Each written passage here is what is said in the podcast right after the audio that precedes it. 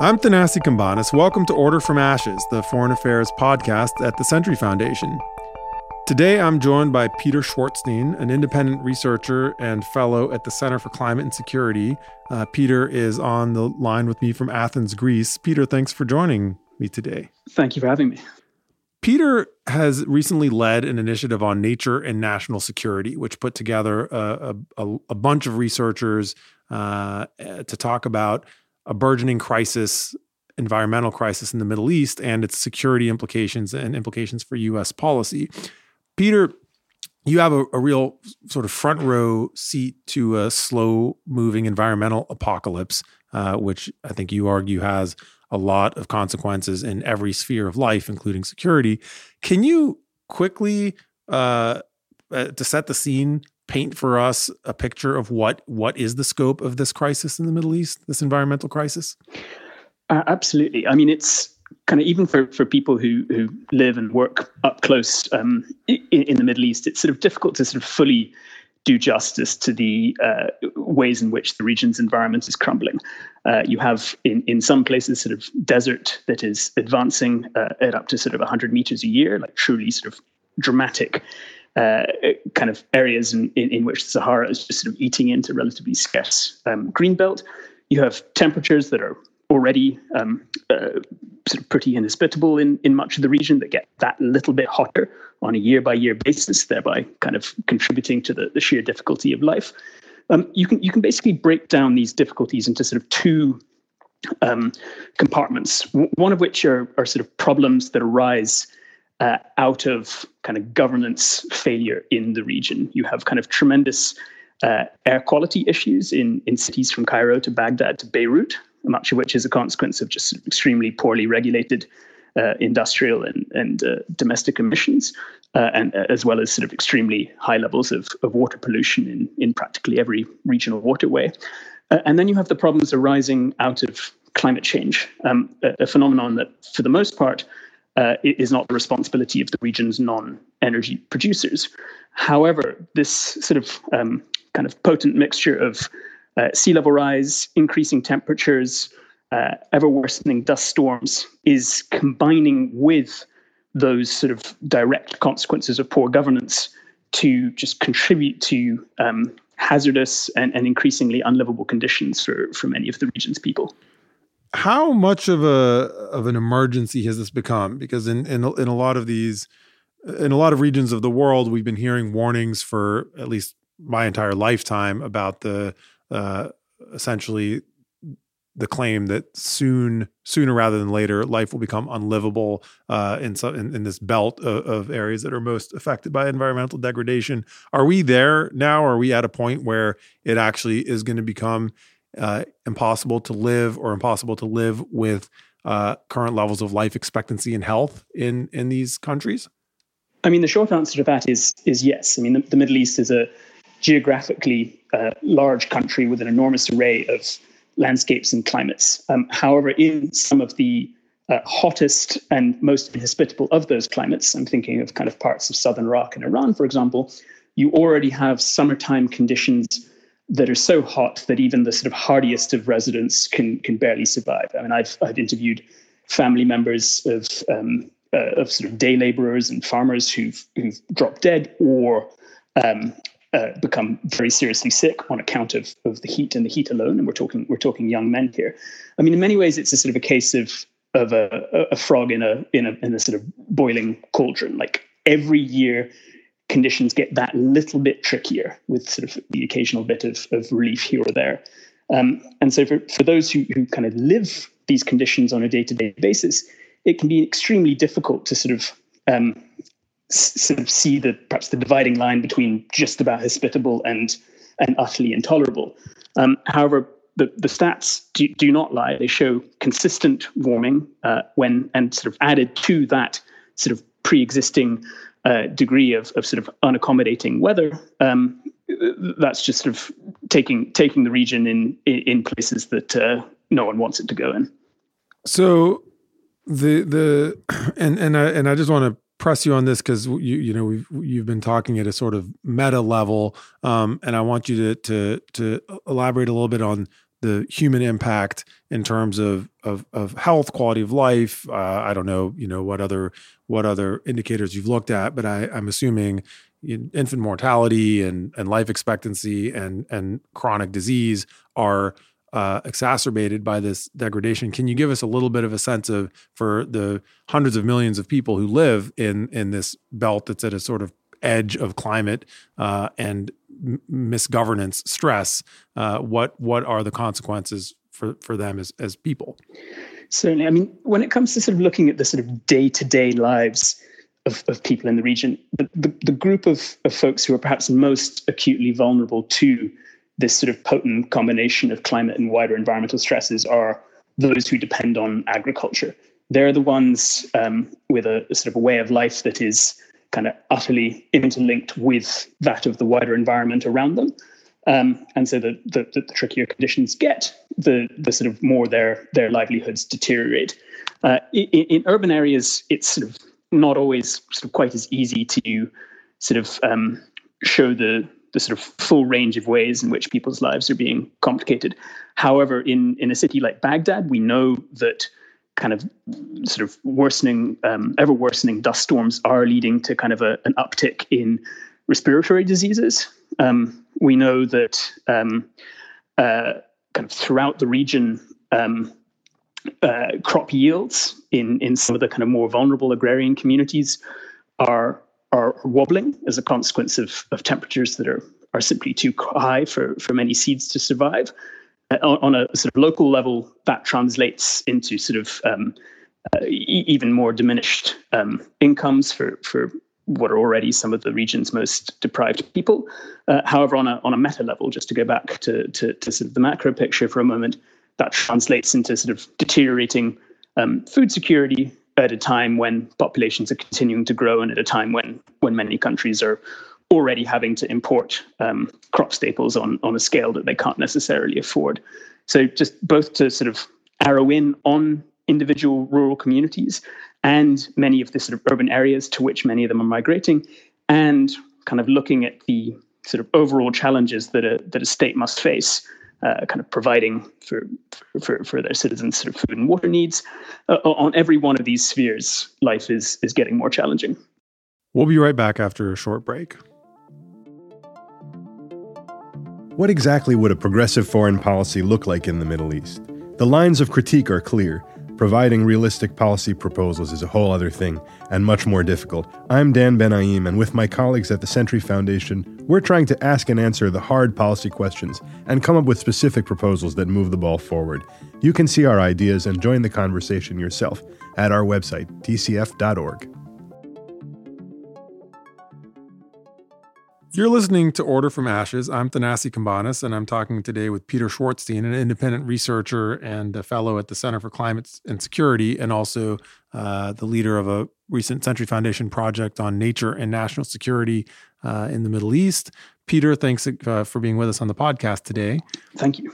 Uh, right, right before the the break, we were talking about the the sort of scope of this of this of this environmental crisis, uh, and next thing I wanted to to ask you about is um, the implications of this. Uh, uh, you know, how does how does this impact uh, how does this impact security? How does this impact the the sort of basket of hard uh, hard issues that tend to uh, be more the focus of, of policymaker attention? I'm gonna I'm gonna come out sort of before um, taking on the, the full thrust of your argument with one very small caveat, which is to say that the sort of relationship between environment and security is is an intensely complicated one and, and one that certainly sort of merits considerable additional study. Um, however, in, in my many years of, of reporting on sort of climate and wider environmental security issues in the region, and um, uh, sort of according to the work of, of sort of good number of other climate security practitioners, um, there is a, an enormous array of ways in which uh, existing security challenges are being exacerbated by uh, the environmental sphere and in which new ones are, are emerging. Um, perhaps the, the, single most devastating way in which uh, environment is is um, contributing to instability is in the ways in which it's sort of exacerbating and accelerating state failure. Uh, as we know, many Middle Eastern states have, have struggled for years to provide for uh, the kind of water and food and housing and uh, job needs of their people. And in uh, making life in kind of uh, rural areas that bit more difficult by uh, reducing or varying rainfall at a time when sort of alternative water sources are, are already scarce. Um, it's just sort of adding to the pressure on um, already sort of limited government administrations. And when you have uh, sort of citizens, citizenries that are already um, angry and frustrated uh, and, and, upset with their sort of uh, uh, self-interested and sort of inefficient and incompetent rulers, this is the sort of thing that could uh, just prove to be a bridge too far, like a, a, a straw that breaks the camel's back. Um, and then, sort of a, a, kind of another way that that this is um, contributing to instability is, is, sort of a way that I've uh, kind of dedicated much of, of my time over the past few years, and that's sort of looking at the ways in which um, kind of particularly desperate and particularly struggling uh, people in rural areas are kind of increasingly um, vulnerable to the sort of intricacies of, of non-state armed groups, including jihadists in countries like Syria and Iraq and Sudan. Uh, first of all, we, we, know that the reasons why people would join the likes of ISIS are, are, intensely complicated. There are a lot of kind of drivers of, of conflict in the same way that there are a lot of sort of drivers of, of terrorism at large. Um, however, when you have communities that are kind of uh, already struggling and are struggling that little bit more because of kind of unprecedented drought, uh, when you have communities that feel rightly or wrongly as if they're receiving sort of even shorter shrift than many of their peers in urban areas, it's the kind of thing that can just contribute to that sort of bundle of, of sort of greed and grievances and wider resentments that, that often do fuel um, the likes of, of ISIS. Um, that's just sort of one one sort of little um, sort of tidbit as as to how this this is contributing to instability. I mean, th- I think this is a really uh, important and hard problem to address because a lot of, I think a lot of the most critical drivers of conflict and and human misery are slow moving forces that are that are you know they're never operating on a time horizon that people with the power to change them uh, operate on. So, you know, state failure is, is also one of these things where uh, it's all, it's all sustainable in the short term, um, and therefore there's there's literally nobody uh, in power whose whose uh, term of, of office is 100 years or 50 years. Uh, it's you know they're all on four year terms, or you know in the case of like a, a Gulf monarch, maybe uh, you know a few decades of or of a lifetime uh, monarchy, but n- you know none of them are on are on the time frame of the environment uh, and uh, or even of state failure. And I do think um, you know this is something that that I'd love I'd love your your your your thinking on. Um, it it appears that that these horrors are quite sustainable for quite a long time, right? I mean, living in a living in Basra or or, or even you know Beirut, frankly, uh, should not be it should not be politically sustainable for the people who run these these these these places uh, to so abuse their citizens as to you know pipe them poisoned water or to uh, gratuitously pollute their air so that they can't breathe and yet they have done uh, in some cases for decades uh, with no political consequence, and and uh, and and the people most affected, as you uh, ha- have been mentioning, are also the least uh, politically powerful bloc uh, you know, they're they're not a constituency that is able to topple governments or even to you know pressure militias to to behave differently and so on. Uh, so, what's the sort of where do we get a, a, a break a break even point or a catch up point where this kind of predation, uh, at least the human caused part of this this this environmental catastrophe you're talking about becomes actually politically costly for its perpetrators um, and so would contribute to their overthrow or replacement that's a. I mean, it's a it's a good question, and there's there's absolutely no easy answer. In that, I mean, it's it's become increasingly fashionable in in the last few years to sort of talk more about or talk up the links between environment and and, and insecurity. But of course, it's been a phenomenon that's that's been in play for quite some time. Um, Baghdad, for for one, has been growing at the most extraordinary pace uh, in the last 17 years, but even before then, um, precisely, well, in part precisely because of those deteriorating conditions in, in agricultural areas. Um, and, and the fact that Baghdad has become this sort of unwieldy, exceedingly complicated city um, is, of course, one of the, the many, many factors that sort of contributes to its, its many security woes. Um, so, first of all, I mean, this is just not a new crisis. It's just one that's getting so bad now that it's finally sort of reaching the, the desks of policymakers who, who matter both within the region and, and outside. Um, I mean, a second sort of re- related point is, I mean, it's, it's extremely difficult to know when the breaking point is because it just it varies a lot from community to community. I mean, we, we talk uh, often admiring terms about the sort of extraordinary resilience of a lot of the sort of hardest hit communities. Well, it's not as if they necessarily have a choice. I mean, it's a question of of sinking or swimming, um, and many of them are dealing with conditions that for a decade or two, if not longer, have been so environmentally challenging that they would be sort of utterly um, unimaginable for, for, for many of us, again, within the region or, or outside. Um, so, I mean, I'm, kind of answering or, or non sort of answering your question in an extremely circuitous way. All, all of which to say, I, I got involved in sort of environmental work in the region precisely because, to my mind, it, it sort of did a better job of telling the story of the region at large than sort of a, a kind of supposedly sort of superficial look at the the general facts would. I mean, why does Iraq have water problems? Well, it has water problems for much the same reason that it's got uh, problems across the board. It's sort of corruption, uh, extreme mismanagement, uh, sort of legacy of of, of conflict, um, sort of uh, poor treatment on the part of its neighbors and and perhaps um, countries further afield. Um, so, so, this is, as as you said, a, a problem that's been germinating for decades, if not longer. Um, and the, the sort of unfortunate flip side of that is that any solution will have to be grounded in policies that are kind of able to stay the course, that are able to endure kind of changes in um, government, that are able to endure a tremendous sort of political and, and economic flux. Um, and that's uh, an unfortunate thing because it's not always easy to, to imagine that you need state capacity in a, in a region where state capacity has been eroded for for decades and sometimes maybe fatally.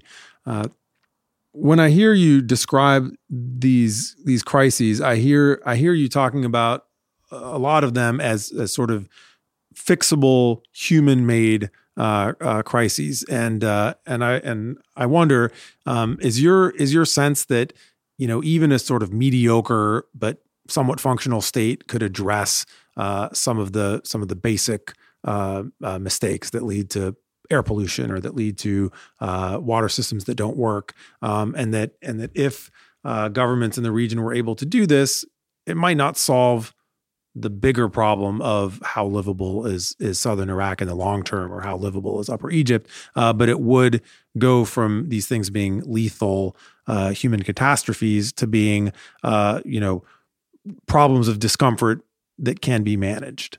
Certainly. I mean, that's one of the most confounding things about this entire kind of series of, of sort of interlinked environmental crises is that so many of them are are, are not only just self-inflicted, but also relatively emphasis on relative, uh, relatively easily uh, addressed. Um, kind of the it wouldn't take much in the way of time or energy or money to at least somewhat alleviate the, the plight of, of farmers in a lot of the sort of hardest hit regions. I mean, the, the money you could spend on um, uh, kind of reinforcing uh, a farmer's water security or kind of uh, equipping them with kind of tougher, more resilient seeds to survive in in uh, kind of higher heats uh, is a fraction of the cost um, of kind of dealing with with these people and, and equipping and housing and uh, and employing them um, when or if they they decamp to these sort of already overwhelmed urban areas. So one we can do sort of a, a, very brief sort of back of the paper envelope calculation and, and work out that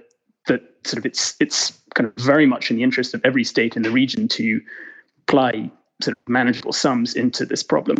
Um, the, the, the, unfortunate thing eh, that I'm increasingly seeing is that a lot of kind of governments in the region have, have realized that sort of climate change, again, this sort of like big global phenomenon that is um, kind of only marginally the, the responsibility of, of, of the non sort of Gulf states in the region, um, is sort of making for an increasingly sort of useful foil for many of these governments. So instead of kind of recognizing or addressing their own contributions to sort of the increasing um, inhospitability of the environment in many of these countries through worsening air pollution or worsening water pollution.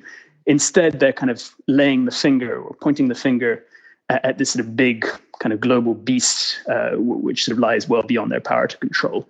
Um, so no, it's it's that's the thing that perhaps has one sort of shaking one's head in, in, in, sort of anger and frustration so much of the time is that it, it wouldn't take much to make the lives of people that little bit easier. Another thing that that puzzles me and I'm curious about is are there are there ways to make uh, to make the remediations profitable for the corrupt people who hold power? Uh, so in other words, you know, if you could say instead of appealing to some kind of moral communitarianism say, hey, you know, local warlord or corrupt ministry official, uh, you could make more money than you're than you're stealing currently if you were to uh, put in place a better uh, water capture uh, system or water distribution system that you could charge people money for uh, and at the same time fix this problem or you know the diesel generators or you know any of these these well-known culprits that are uh, they're there because people are in part because people are making money off them now. Couldn't you help guide them uh, towards a you know a, a, an also half good but better solution where they make money off of something that is um, that is healthier uh, for for the community i mean one imagine, yes. I mean, there's there's plenty to be of of money and and plenty of sort of financial opportunities to be had in in climate proofing. Um, however, even more than sort of appealing to the personal uh, pocketbooks of, of corrupt elites, you can uh, sort of appeal to the um, survival instincts of of kind of many of the regimes that preside over over regional states. Um, we already, I mean, in in countries from Iran to Jordan to Egypt, environmental degradation is already emerging as a destabilizing factor. Um, so, were you to be kind of one in the sort of corridors of power in in Cairo or Tehran or beyond, um, you've got a very strong vested interest in again making the lives of of, of people who might soon uh, pose a problem to you that that little bit easier. The the problem is that many of much of this just sort of plays into the traditional sort of autocratic playbook, which is to sort of um, perhaps has that sort of inclination much of the time to shoot the messenger rather than sort of addressing the root causes of the grievance, um, and that in the case of of um, Iranian environmentalists, for example, who've tried to draw attention to uh, the country's many sort of water and, uh, and landscape problems is, is precisely what's happened. Many of the most prominent ones are, are in prison or, or exiled. You're listening to Order from Ashes, the Century Foundation's Foreign Affairs podcast. I'm talking to Peter Schwartzstein, who has just produced a uh, major project that looks at the nature and uh, the consequences of, of, climate change and natural phenomena on on security in the Middle East. We'll be right back after a short break. Today's world is changing faster than ever. Old rules don't apply, and the new rules haven't been written. At least not yet.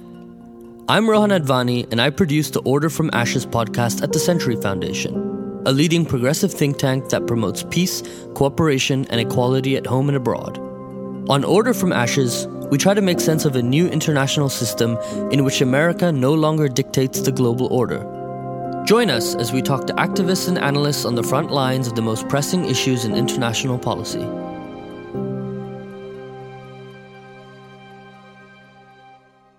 Welcome back. I'm Thanasi uh, Cambanis, and I'm talking with Peter Schwartzstein. Uh, Peter, let's uh, let's turn to what U.S. policy can do.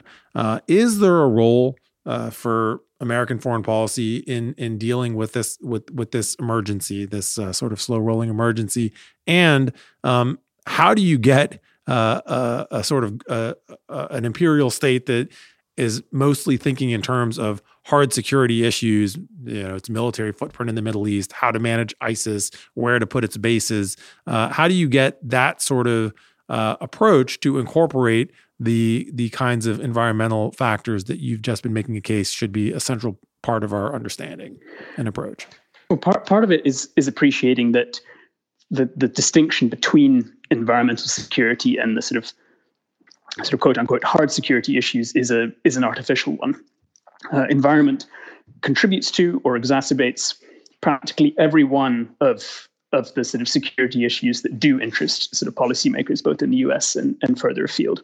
When it comes to sort of internal instability, when it comes to civil wars in, in places like Syria, when it comes to, to jihadism, the, the links are, are, are, are pretty or increasingly well, well documented. Um, so it's not much of a stretch to, to suggest that this is merely a, a continuation or an expansion, uh, just in a sort of savvier way of kind of many of the um, policies that that sort of the likes of the Pentagon already embrace. Um, I'm not sure if you're, if you're sort of keen yet for me to, to get into kind of what precisely the, the, the US ought to do, but I mean, just so much. Do it. This is this is it. the time. Get into it. I mean, so much of it, and this sounds like pretty pathetic and meager at, at, a time when kind of millions of people in in the Middle East are already struggling from severe uh, environment and climate stress. But so much is is just like according uh, the environment the, the degree of, of importance that it that it warrants on a rhetorical level. Uh, that that begins as as uh, as I write in in in in in the piece that I very much hope all listeners will read.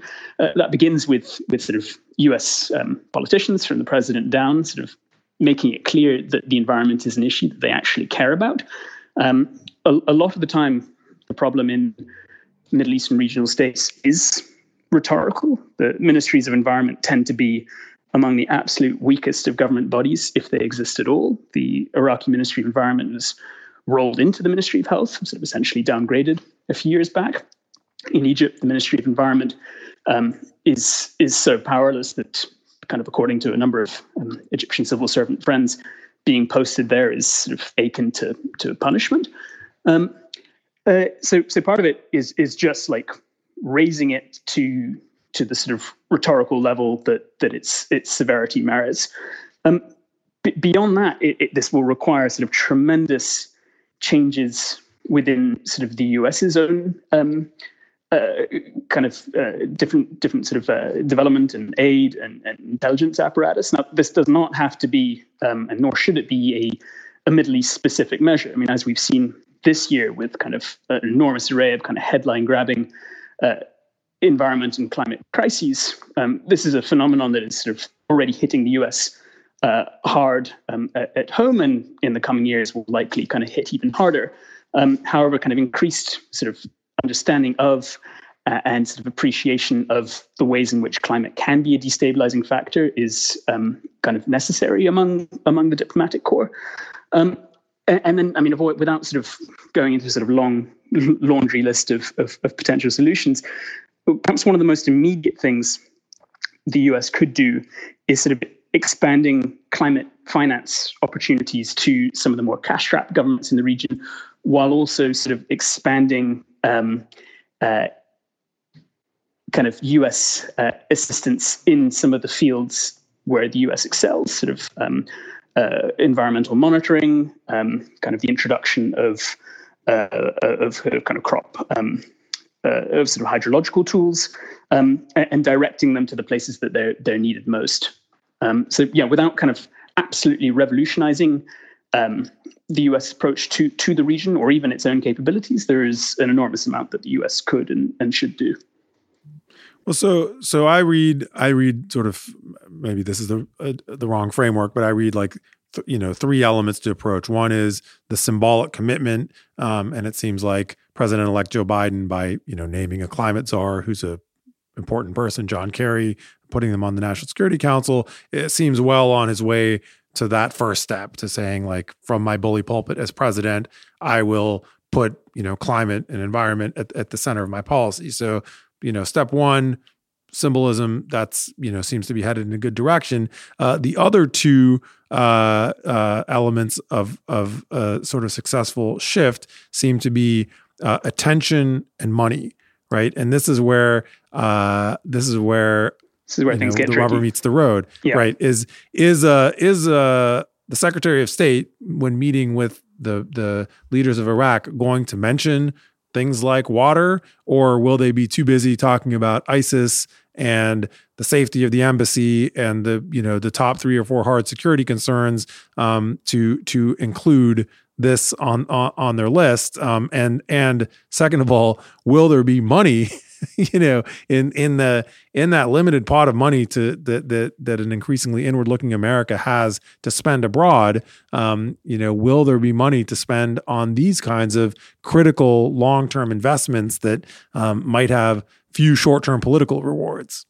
Certainly, I mean, as you as you gotten on, I mean, this is where things get get difficult, and um, in consultation with sort of uh, a number of people who are significantly more experienced in the sort of policy making world than, than I am, sort of trying to come up with a number of, of sort of solutions or recommendations that didn't require the US to sort of stump up a whole bunch of additional cash, because as you say, that's not necessarily forthcoming.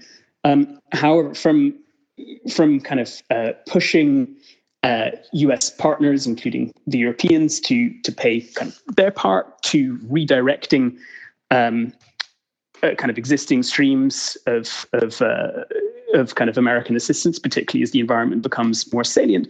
That there is kind of a whole kind of bundle of money out there that is that is potentially tappable. Um, h- however, um, just to, to go back to sort of one of the the questions that you raised, I mean, so much of the kind of um, kind of importance or, or, the ability to to actually kind of recognize the uh, importance of the environment to my mind, comes from um, defense or intelligence or sort of wider government officials making clear that this is not an issue that's a world apart from um, many of the, the sort of pre-existing security woes that that sort of already command kind of major attention in in sort of policymakers circles. Uh, if you're kind of heading to to Baghdad uh, and you're sort of um, keen to sort of talk about the the sort of degree of instability in in Iraq, well, you'd be extremely remiss not to talk about many of the the sort of environmental issues that underlie at least part of the problem. If you're keen to sort of come up with with solutions to the sort of extremely horrible, long-standing mess in Syria, um, I mean, without kind of overplaying, without um, uh, exaggerating the the kind of ways in which drought or, or other environmental problems contributed to uh, to the war in the first place, you, need to have a recognition of the ways in which sort of uh, extreme uh, unhappiness in rural Syria uh, c- contributed to, to, to, to, to, to what happened pre 2011 in order to actually come up with sort of concrete solutions for, for down the line. Um, so, I mean, just, it comes so much of this just boils down to sort of time and time and time again hammering home how like extremely interlinked the environment is with with the issues that that we already deem sort of vital. The I hope our listeners look at, at your project because uh, if you go to the Century Foundation's website tcf.org and look for nature national nature and national security, you'll find a series of reports that really uh, you know talk at the level that Peter and I have been talking about today, but they also really get down into the weeds about you know civil society, you know the Jordan River Valley, uh, Iraq's water problem. So there's there's sort of uh, you know Gaza's uh, uh water and other environmental woes uh, and so on, and and it really is it's it's amazing to digest the the sort of big and the small uh, elements of of this problem. When I when I finished reading all these reports, one of the things I took away, well, t- two big takeaways I got. One was um, that without solidarity, we're not going to be able to address this. Like unless unless we, you know, in rich countries like the United States, think of uh, the Middle East as being just at the cutting edge of a crisis that's also affecting us. So we need to help them figure out how to solve that problem there, so that uh, we can solve it here. Um, that you know that was one big takeaway, um, and the other was that um, uh, maybe it's possible uh, to promote sort of climate uh, climate aid or climate intervention as really being uh, a, a, self-interested venture. So um, I think in some of these reports you talk about different American technologies that are uh, at the forefront of addressing various environmental crises. Uh, so if you had American companies being funded by the American government to go and do uh, work uh, at the behest of governments in the Middle East, that's not really like sending money to Iraq. That's sending money to an American engineering company um, to do something in Iraq. It's a it's a make work program for the U.S. and and and I I think I'd like to see a paradigm shift where somehow Americans start to think of these things not just as being like good stewardship of a shared planet in which we feel solidarity. But also these are these things are are to America's benefit. They you know they're they're enriching and creating uh, American jobs uh, and not just somehow being you know charity basket case uh, expenditures that are flowing out to this this uh, uh, region in crisis. Absolutely. I mean that that's the point that that I sort of flicked at, but but perhaps didn't. Um, t- talk about to, to the length that that I uh, sort of at the, at the length that I likely ought to have in, in, in the paper I wrote. It's that this is um, a sort of kind of change of focus or sort of expansion of tack uh, that could and should be very much to the US and the Middle East's uh, greater good. For for the Middle East, this is sort of an, an opportunity to um, receive kind of assistance in in a field in which it very much needs it. It's not to say that kind of many Middle Eastern states don't possess kind of much of the sort of scientific um, expertise and, and, and, excellence that they need. It's just that it's not empowered and much of the time adequately funded. So with that kind of US demand signal coupled with various forms of assistance, this can be um, the sort of effort that can uh, help the region in, in an area in which it very, very much needs some assistance. And, and for the US, this can there's sort of perhaps a, a twofold series of benefits here. One of which is that this is kind of kind of a, a means for the US to sort of get out uh, kind of ahead of the ahead of the shark, like uh, getting out sort of ahead of some of these fast deteriorating environmental issues to sort of incorporate them into like many of its sort of pre-existing um, security concerns instead of sort of continually uh, reacting to, to crises when when they're upon Washington. Uh, and secondly, and this is sort of again more of a rhetorical flourish. I mean, the U.S. has, as far as sort of many people in, in the region are concerned, kind of horribly sullied its reputation over the last few decades. Um, and while it's sort of always sort of tricky to, to sort of talk in terms of of last chances, this might be a relatively rare sort of opportunity for, for the US to sort of reset the clock and, and kind of reorient its its reputation in much of the region's eyes because responding to an environmental crisis by its very nature requires uh, tools that go sort of well beyond militaristic ones uh, and so this can be sort of an opportunity as as many people both in Washington and in the region uh, have been crying out for some time for a sort of a less um, military first and more sort of diplomacy and and uh, sort of technical excellence approach first. Yeah, and the and the real change is going to come when the center of gravity shifts to a point where a, a sizable political majority, uh, it you know believes that this crisis is a crisis and is willing to respond to it. And when when and, and if that day comes, I hope it's soon, but I, I fear it might be a few more years away. Then we'll have enough momentum to be able to, for example, ratify treaties, uh, so that when we, uh, you know, re-enter uh, the Paris Climate Accord, it will be actually in the form of a Senate ratified treaty that won't be subject to uh, the changing, you know, whims of of each administration that comes in, uh, and you know, we're I think we're getting closer to that, and the, the body of work you have put together here in the Nature and National Security Project uh, goes a long way towards building that case that this is a you know this is an inexorable and global and multifaceted crisis that, that ultimately implicates us all, uh, for which there are solutions. It's not just uh, the, the, the sort of iceberg of climate change bearing down on us that we can't do anything about. It is a you know it's a series of problems that are within human power to uh, to reverse. Uh, Peter, thank you so much for taking the time to come on our podcast today. Thank you very much for for speaking to me, and I very much hope that all listeners will um, read the entire nine part sort of report series that we've we've put together, or at least uh, at least much of it. Right. So you can go to the Century Foundation's website, tcf.org, and navigate to Nature and National Security, and you'll find uh, uh, Peter's recent project. And uh, thanks, uh, thanks for listening today. Until until next time, I'm Thanasi Cambanis. This is Order from Ashes, the Century Foundation's International Affairs podcast.